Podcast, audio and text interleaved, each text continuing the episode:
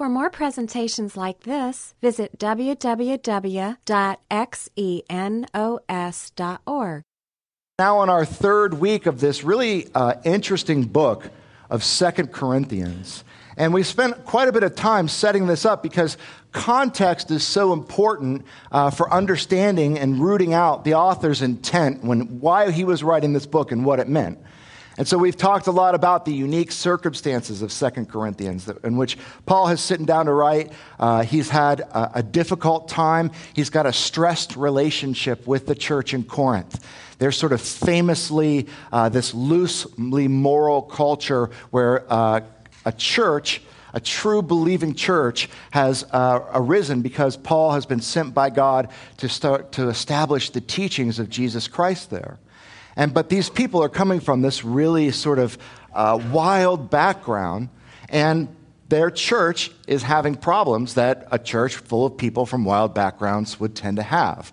And so he's trying to speak the truth in love and help them to grow and advance in their understanding of God's ways, uh, while at the same time um, not shying away from, from hard confrontation with them. And it's created a painful rift between Paul and these people.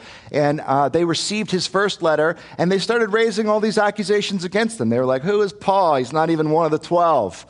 And, you know, he's not even eloquent like this guy Apollos, who really comes in and he sounds nice and he speaks well. You know, Peter, Peter was one of the 12. And uh, Jesus said he was the rock on which he was going to build his church. Who is Paul? And so Paul's like, Well, I'm the guy that God sent to start the church in your city. And I love you, and I have truth for you. And the love and the truth need to go together. We cannot have love without truth, and we cannot have truth without love. It's both. And he's trying to get them to understand that. And so this is very much in the context. Second Corinthians was written very shortly after First Corinthians, and it's a continuing discussion with them about these issues. And we see it real clearly in our passage this morning. We jump to 2 Corinthians 2, we read 4 through 10, and it seems like we are. We're jumping into the middle of a conversation, and it's a little bit confusing, right? He says, For out of much affliction and anguish of heart, I wrote to you with many tears. Not so that you would be made sorrowful, but that you might know the love which I have, especially for you. But if any has caused sorrow, he has caused sorrow not to me, but in some degree, in order not to say too much to all of you. Sufficient for such a one is this punishment, which was inflicted by the majority, so that what, that on the contrary, you should rather forgive and comfort him. Otherwise, such a one might be overwhelmed by uh, uh, excessive sorrow. Wherefore, I urge you to reaffirm your love for him, for to this end also I wrote, so that I might put you to the test whether you are obedient in all things. But to the one who you forgive anything, I forgive also. For indeed, what I have forgiven, if I have forgiven anything, I did it for your sakes in the presence of Christ. So you're reading along and you're just like, what? That doesn't make a lot of sense. It's like we're coming in on the middle of a conversation. There's a context here that isn't from Second Corinthians. You can read Second Corinthians right from the beginning through this, and you can still be like, I don't know what he's talking about. What is this punishment that's been afflicted by the majority? What is this incident he has written to them about? All these things reflect back to First Corinthians an event that he talks about in 1 Corinthians, and it's, it's clear something difficult, there's something painful, and that uh, they've been talking about that's in, involving his relationship, and something very specific in the church in Corinth. It's some kind of punishment, he says, that was inflicted by the majority. That just sounds scary. You know, what is he talking about? And if we go back to 1 Corinthians chapter 5, we find that Paul actually devoted an entire chapter of 1 Corinthians to a very specific instance of immorality that was happening in the church in Corinth. And now in 2 Corinthians, he's referencing that here. So we got to go back and we got to pick up what's going on in 1 Cor 5 in order to fully understand what's happening in 2 Cor 2. So let's go 1 Cor 5, verse 1. It says, It is actually reported that there is immorality among you, and immorality of such a kind as does not exist even among the Gentiles. That someone has his father's wife. You have become arrogant and have not mourned, instead, so that one who had done this deed would be removed from your midst. Okay, so now we get, begin to see one, how deep the depravity in, in Corinth is, but two, how difficult this relationship is. Paul is reaming them about an issue. He says, Look, there is an immorality happening in your church that doesn't even happen in the most immoral places on the earth. You know, there are a lot of pagan religions where uh, temple prostitutes are considered worship, right? And even they don't do stuff like rejoice when someone sleeps with their father's wife. And you see that and you're like, wow. You know, I mean, that even, even by today's standards, we have a pretty loose moral uh, society. And we're not told is this his stepmom? Is this his biological mother? Either way, adultery with your mom is not good. There's just no,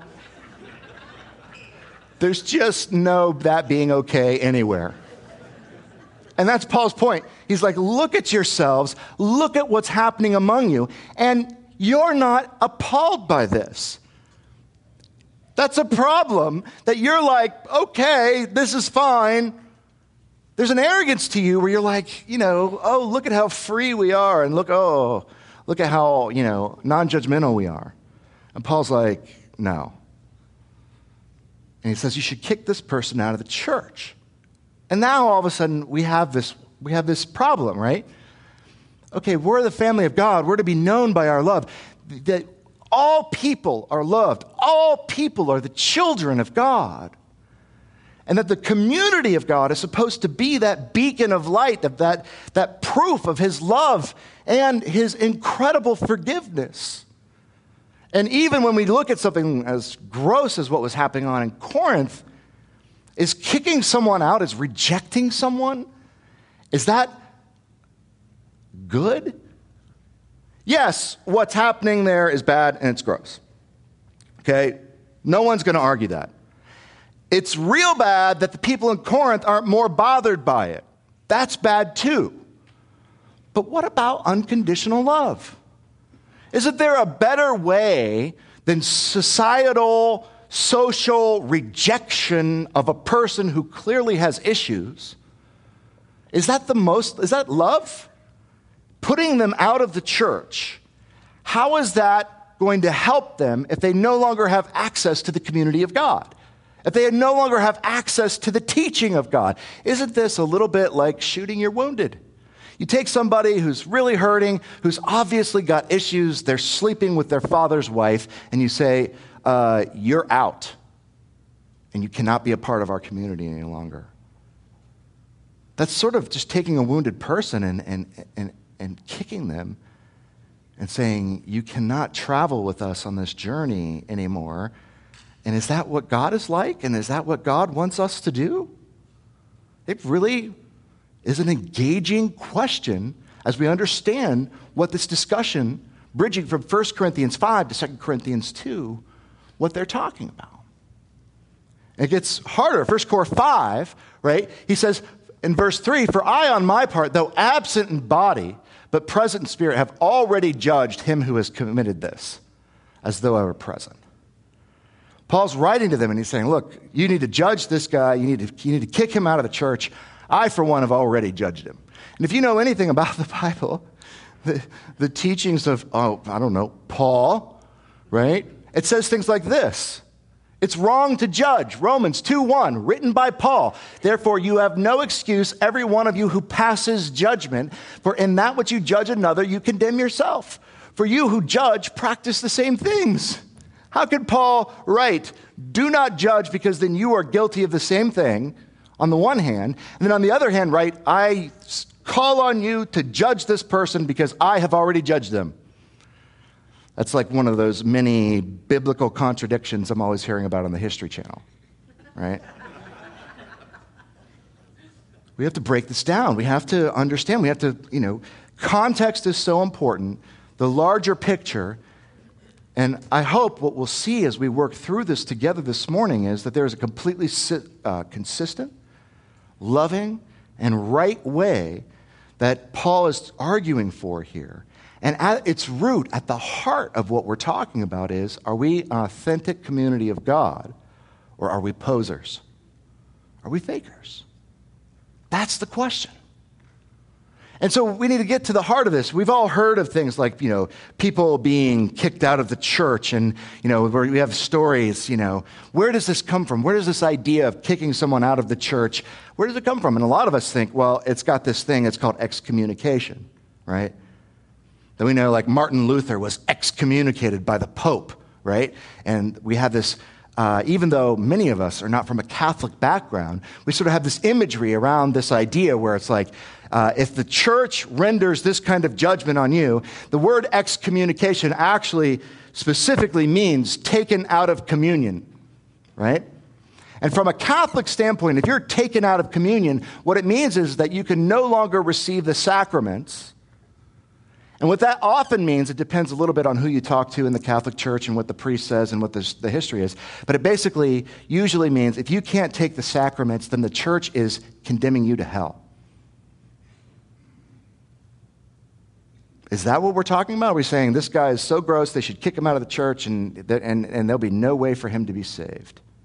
No. No, no, no, no, no.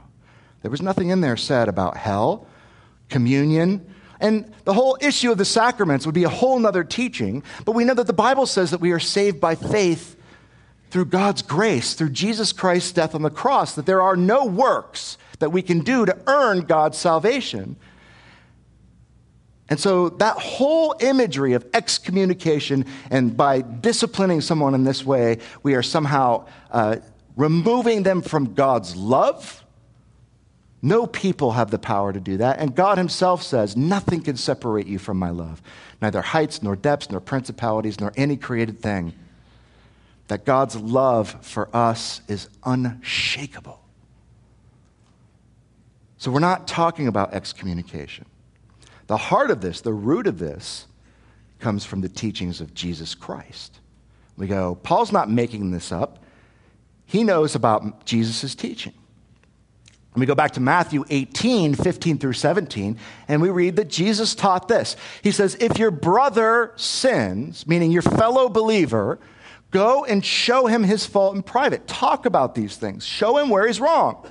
If he listens, you have won your brother. That's the way community is supposed to work. If he listens to you, you have won your brother. But if he does not listen to you, take one or two more with you, so that the mouth of two or three witnesses, every fact may be confirmed. So you got a serious problem in a fellow Christian's life. You go and you say, dude, you got this thing going on. It's really bad for you. You know, we agree that the Bible says that this is wrong. And they're like, hey, who are you to judge me? I'm going to do what I want. And you're like, no, that's not God's way. You say you want to live God's way. And they're like, get out of my face. And you're like, all right, well, I'm going to come back with, you know, two more of our friends, and we're going to sit you down and we're going to say, dude, this cannot stand. This has to change. And we're going to go through and we're going to find all the facts of the situation. We're not going to jump, you know, and make assumptions. We want to understand what you are doing according to what God has said. And we are going to plead with you to change.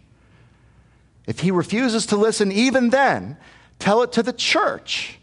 And if he refuses to listen even to the church, let him be to you as a Gentile or a tax collector. So you go and with two or more, and you still can't get them to agree that things need to change. Then you go to the church, and that setting in the ancient world, in, that, in this context, wasn't like you know we would bring someone, drag someone up here, and be like, "Hey, everybody, here's this sinner, and we got to have a talk," right? This would be much more uh, appropriate, like in a home Bible study setting. And, you know, that's who we are. We see ourselves as this is a collection of different home Bible studies here. And so that would be a thing where people really know each other. Not that you would bring a stranger in front of strangers and, and get into these kinds of issues in someone's life. And he says, and if that doesn't work even then, then treat them as you would a tax collector. Now, that's just simply saying, in the Jewish context in which Jesus is teaching, refuse to associate with them. Do not eat meals with this person. Do not socialize with this person. Do not offer this person comfort because they have a problem and we're trying to convince them that they need to change. That's the idea behind this. So we see the Bible does have a place for this, for this kind of discipline, this kind of movement towards somebody in this extreme way. And there's a very specific way to go about it. Go to your brother, get him to see the error of his ways. If that doesn't work, bring some friends along and try to talk them into understanding what the problem here is and agree that things need to change. If that doesn't work, make an issue out of it of the community and say, look, we cannot sit back and let this go unchallenged. You have a problem and we love you. And if that doesn't work, then it might come to a point where the community needs to say to this person, you need to leave the church. We can't socialize with you until you agree with God on this point. That's what's happening in 1 Corinthians 5. And that's what he's refer- referencing in our passage, 2 Corinthians 2. Then we get this from 1 Cor 5. He's just said this statement about, I've already judged this guy. And he says, I have decided to deliver such a one to Satan for the destruction of his flesh, so that his spirit may be saved in the day of the Lord Jesus. And, you know, if you're unfamiliar with biblical nomenclature, with the way that he talks about these kinds of things, I mean, this can draw forward images like this. Like, we're delivering him over to Satan. There's some kind of medieval horned being that's going to destroy his flesh. And you're like, the Bible's so gross and silly and wrong, right? But that's not at all the imagery that he's calling forth. These kinds of images wouldn't be drawn uh, until a thousand years after he wrote this. What Paul is, not, is saying is turning someone over to Satan is the Bible says that Satan is the ruler of this world. That you are putting them outside of the church, which means you're going to refuse to shelter them from the realities of this world, the cold realities of the world of men, and let them see the contrast between living in a community where we forgive one another, where we love one another, where we support one another, and let them do it on their own so that their pride will be broken and they will realize that they need to change. That's what he means when he says that. It's giving them motivation and reason to see that things need to be different. And I understand a lot of people are like, this still sounds really harsh. But even the world system has developed a category for this. We call it an intervention, right? Well, that idea of an intervention comes from Jesus. It comes from the passages that we're talking about right here. And yes, it's only for the most extreme cases, and it's only if it's in the person's best interest, but we can agree that there is such a thing as tough love, as a need to come to someone and say, look, this thing that you are doing, it is destroying your family, it's destroying your life, it's destroying your relationship with God, and we will not stand idly by and watch you destroy your life. We love you too much to let your alcoholism destroy you and get you killed or someone else killed. We love you too much to watch you waste the incredible gifts that God has given you and waste your potential by burning out on drugs, by being a thief, a swindler, by, by preying on the innocent, or by taking advantage of people sexually. That is not God's way. And we have a category as a real community to come together and say, we're all sinners, but we, we will not pretend like this isn't happening. And we will not enable such destructive behavior in your life. But then that leads us back to the question but what about this whole thing about isn't it judgmental? What about how are we to, you know, come to a conclusion that this is so bad that we might need to, to intervene in this way? And then, you know, what about judging? And fortunately, Paul explains that quite well in 1 Corinthians 5 in the context of this situation with this guy. After he says, I've, I've already judged this guy, and so should you, we should put him out into the world for the destruction of his flesh. Then he says, I wrote to you in my letter not to associate with immoral people I did not at all mean with the immoral people of this world, or with the covetous and swindlers, or with the idolaters, for then you would have to go out of the world. And this is a very important caveat of this entire situation. He says, When I said to you, don't associate with this immoral person. I meant this immoral brother in Christ. I did not mean all the immoral people of the world because then you would have no point in being here. We don't judge non Christians this way because they don't know and they don't know the word and they don't agree with the word. And so we don't cast them out of our midst. Jesus said, I'm a doctor and I came to heal the sick. If I'm not right in the middle of the swindlers and the idolaters and the coveters, then why am I here? And so this isn't something we use to cleanse the church of the unfaithful.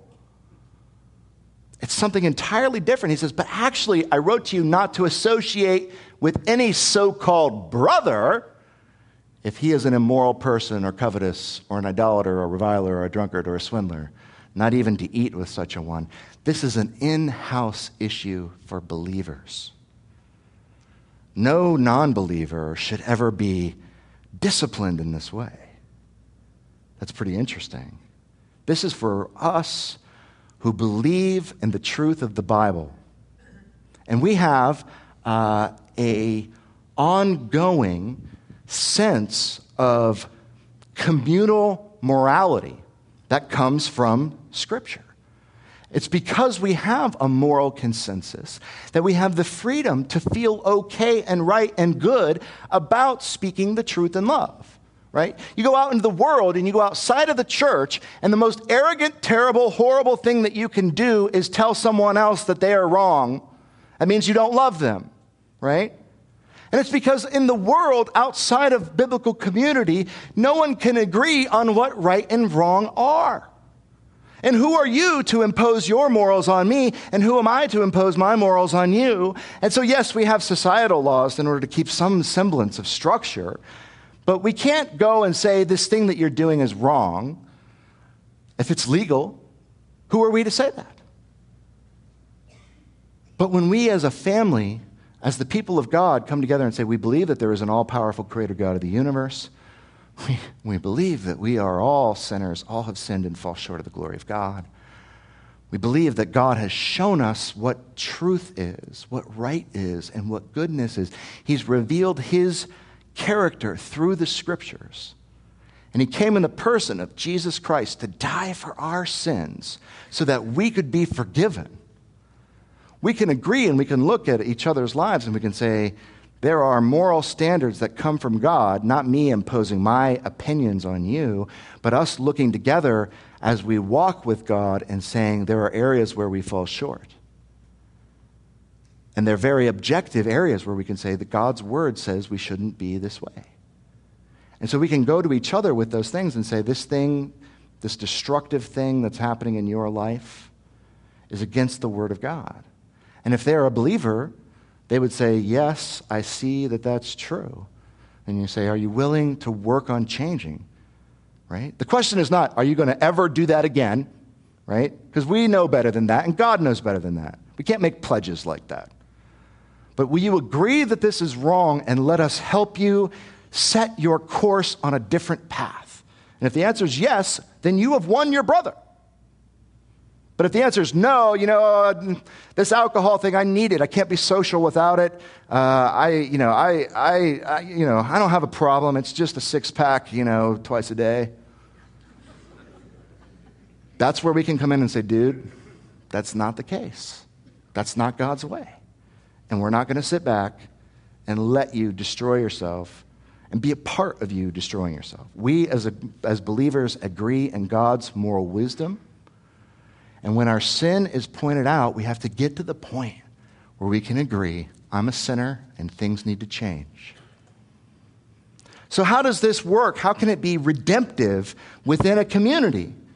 If we're going to dare to follow the Bible's wisdom on something like this as a church and as a community, how can it be redemptive? And that's where 2 Corinthians 2 6 through 8 comes in.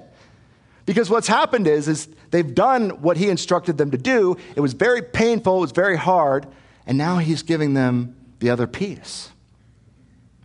Sufficient for such a one is the punishment which was inflicted by the majority, so that on the contrary, you should rather forgive and comfort him, Otherwise, such a one might be overwhelmed by excessive sorrow. Wherefore, I urge you to reaffirm your love for him. As gross as this sin was, and it's clear, like, they haven't broken off all ties with this guy because they're still in communication with him. But what they've done is they've said, You can't come to fellowship with us. You can't come to my house for dinner.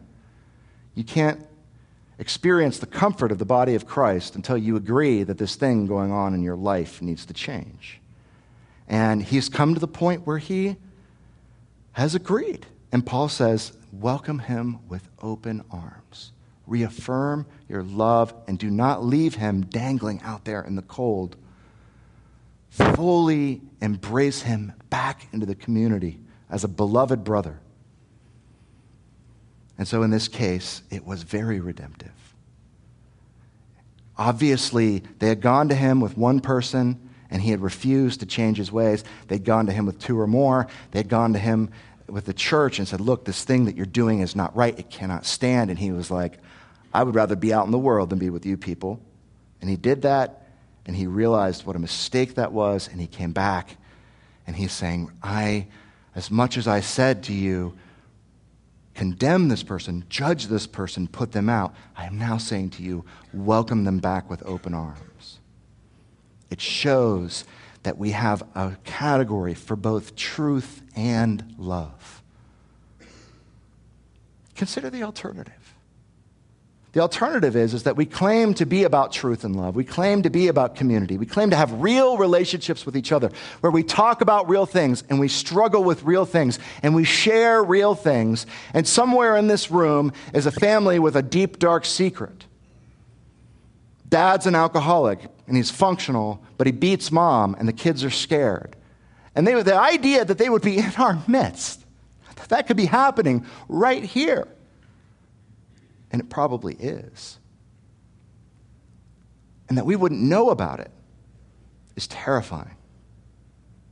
But what would be even more terrifying would be if we did know about it and we felt like it wasn't our place to do anything about it. That will not stand. That is not love. That is not the church. That is not what we're here to do. We are not here to turn a blind eye to evil. At the same time, we are not here to condemn people with problems. We're here to help them as God's ambassadors called to that work. And so we proceed carefully in prayer according to the Word of God with love. Loving people too much to enable their self destruction. And being willing to take hard risks the other redemptive piece of being willing as a community to take this kind of stand is we demonstrate to ourselves that we are sincere in the truth, that we are not playing here at church, that we want real community and we want to really help people and we really want to see lives changed. God's church is not a social club. You're going to be real unhappy coming here thinking, you know, this is just a fun thing to do on Sunday morning. You know, it's going to be real sad for you if you come here with that mentality and then we come along and say, let's get involved in the community. Let's, let's connect and let's, let's help change people's lives. And you're like, oh, I just have an hour on Sunday morning. We did it when I was growing up and I just, I like the feel. You got a nice little scene out there. I like to come and, and stare at that for an hour. That's not who we are. That's not where we are. We're not a place to network, right? To, uh, to you know, uh, start connecting and, and, and get a better job. We're not a place to sell your Tupperware, your berries, your aroma fragrances. I know your knives are indestructible and they can cut right through a can. That's not who we are. That's not who we want to be, right? The church is God's place to manifest his truth. It's the place where the love of God and the truth of God together are on display for the world to see. And that is an incredible gift, an incredible blessing to be a part of something like that. And it's an incredible responsibility. We are obligated to meaningfully move toward one another with our stuff and to be real with one another. He finishes this chapter with this. He says, But thanks be to God who always leads us in triumph in Christ and manifests through us the sweet aroma of the knowledge of Him in every place. For we are a fragrance of Christ to God among those who are being saved and among those who are perishing. To the one, an aroma from death to death, to the other, an aroma from life to life. And who is adequate for these things? For we are not like many peddling the word of God, but as from sincerity, but as from God, we speak in Christ in the sight of God. And that's such an interesting picture that he brings this whole issue right on the heels of this issue of this, this discipline that happened in this church. He says, Your, your church, our church, is going to have a scent. People are going to walk in the door and they're going to smell something, right? What are they going to smell when they come to Xenos Christian Fellowship? What's it, what does it smell like here? Does it smell like, you know, a stuffy, you know, dead place? Does it smell like life? And he says, it's interesting, you know, you, if you have the aroma of Christ, he says, uh, that can mean a lot of different things.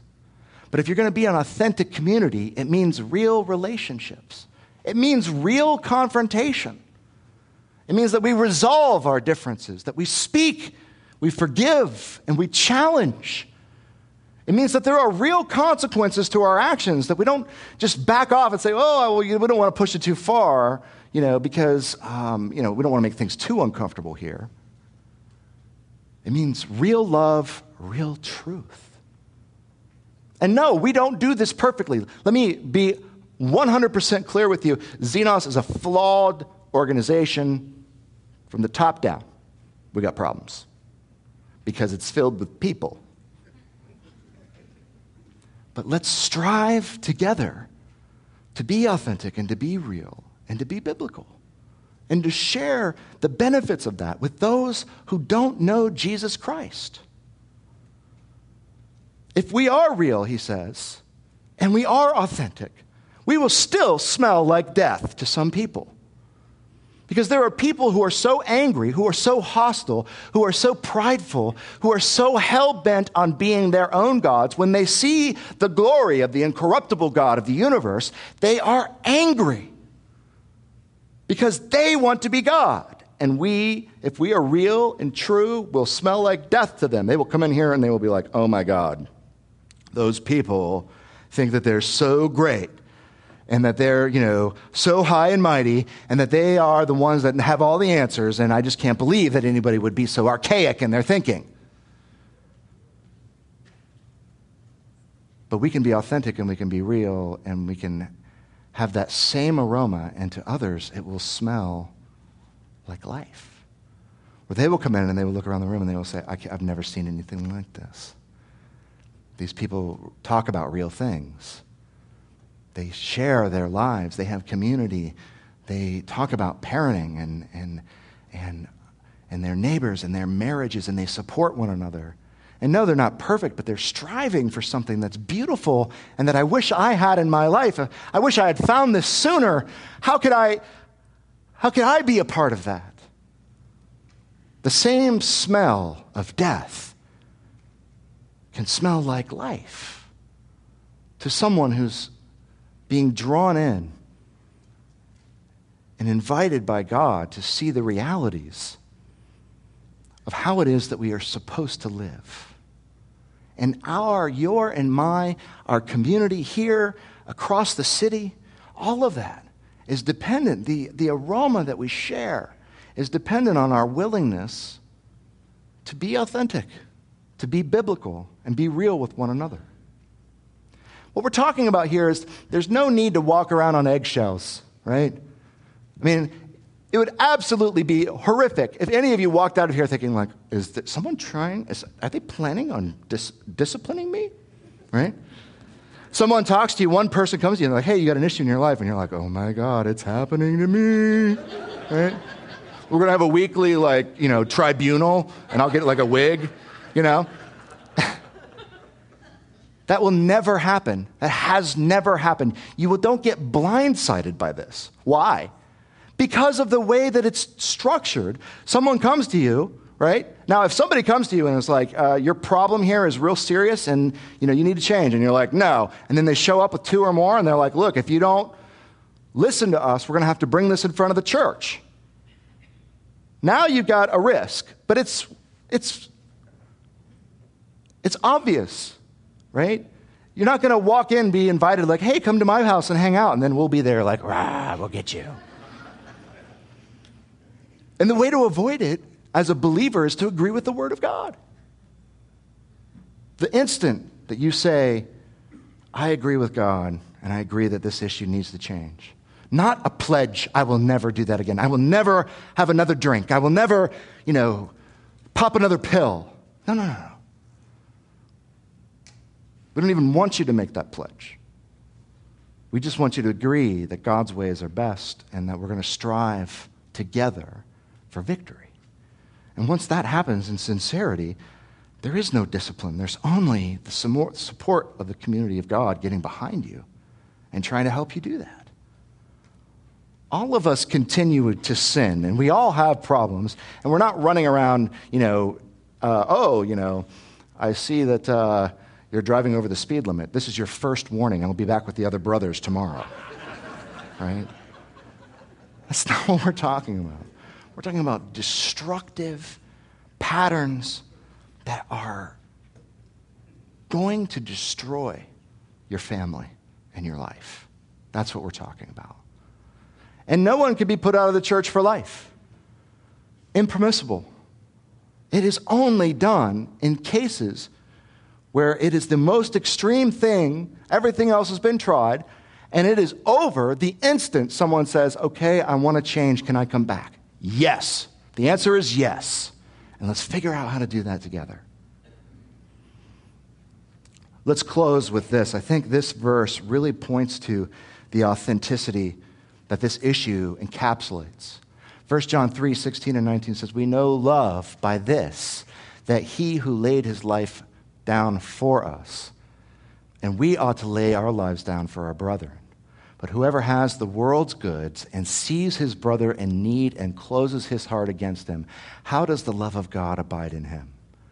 Little children, let us not love with word or with tongue, but in deed and truth we will know that by this that we are of the truth and will assure our heart before him let's love real love. And let's live real truth and let's do it together and let's invite everyone to be a part of it.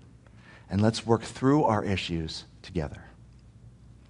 I'm off next week. I'm going to pray for me. I'm going to go teach epic uh, on wednesday.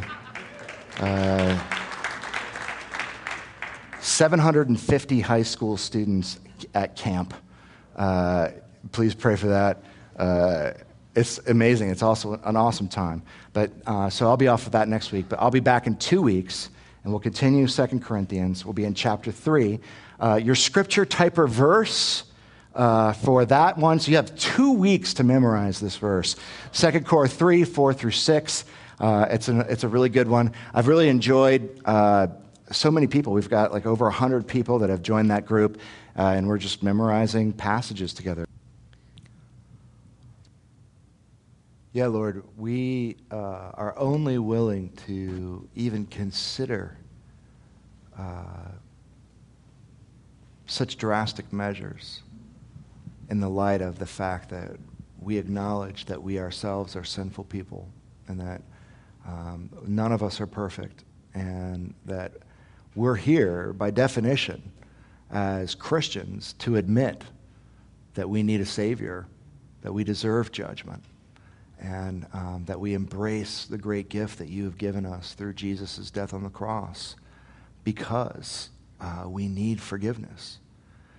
And we pray that that grace, that truth, will inform and, and be the, the driving force and the authenticity that we strive to see accomplished as a community, that it would be a community of authentic love and authentic truth, and that you would guard that and protect that. In Jesus' name, amen. This study was recorded at Xenos Christian Fellowship and is copyrighted. You may freely copy and distribute it as long as you keep it intact and do not sell it.